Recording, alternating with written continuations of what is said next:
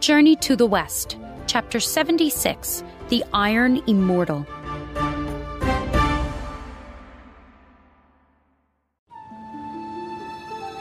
Wukong was once again traveling west with the Tang monk. Master, Said Wukong, while I was at Mount Podolatka, I thought a lot. I realize now that it's wrong to harm people. I won't ever do it again. I'm glad, Wukong. said the Tang monk. Can we please slow down? Ba Zhe moaned. I'm tired and it's hot. Wukong laughed. Not much has changed since I left. Ba Jay still complains all the time. Wu Jing wiped his brow. It is hot. Maybe we should take a break. Yes, said the Tang monk. but I don't understand why it's so hot. It's not summer. The travelers soon reached a village. An old man offered to take them in for the night. Later that evening, they were all eating dinner, Is it always so hot here? asked Baget. The man nodded. The mountain of flames is near here. It's always burning. Well, I'll be happy when we continue on our journey. Said the pig, Then we can get away from this heat. Where are you going? asked the man, We're going to the Western Paradise. said the Tang monk. The man frowned. You can't travel west from here.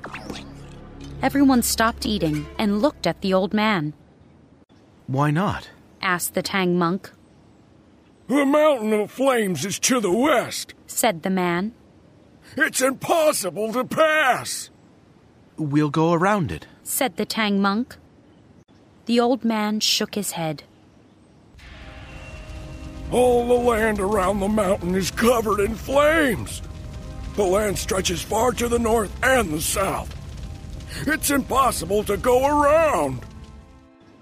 Then we must wait for a strong rainstorm. said Baget, That will put out the flames. No, said the man, the flames are magical. There is just one spirit who can put them out. Who? asked Wu Jing, She's called the Iron Immortal. said the man, She has a special fan that can put out the flames. It's made from a plantain leaf. Wukong stood up, Where does the Iron Immortal live? I'll demand that she put out the flames. She won't listen to you. said the man. She is very powerful. Wukong folded his arms in front of his chest. I am as powerful as a god.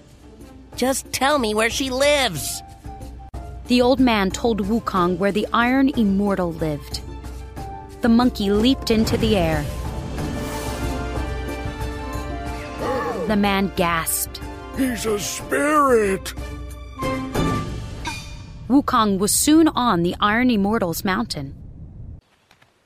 He found a cave door and knocked. Open up. he demanded.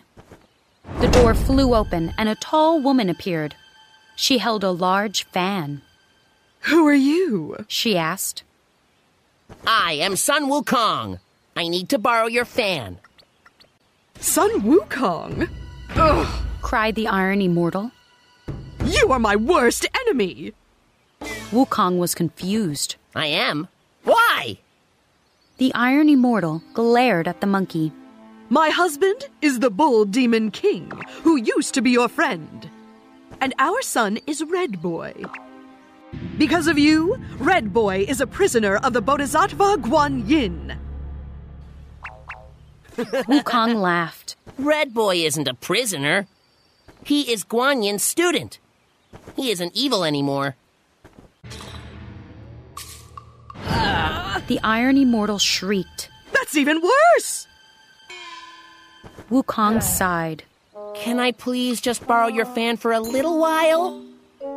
No. Said the woman, Well then, can I speak with the Bull Demon King? asked the monkey, He's at a banquet. said the Iron Immortal. Now leave.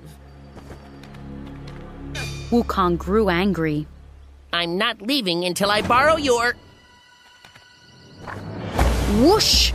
The Iron Immortal waved the fan. A furious wind blew, and Wukong was gone.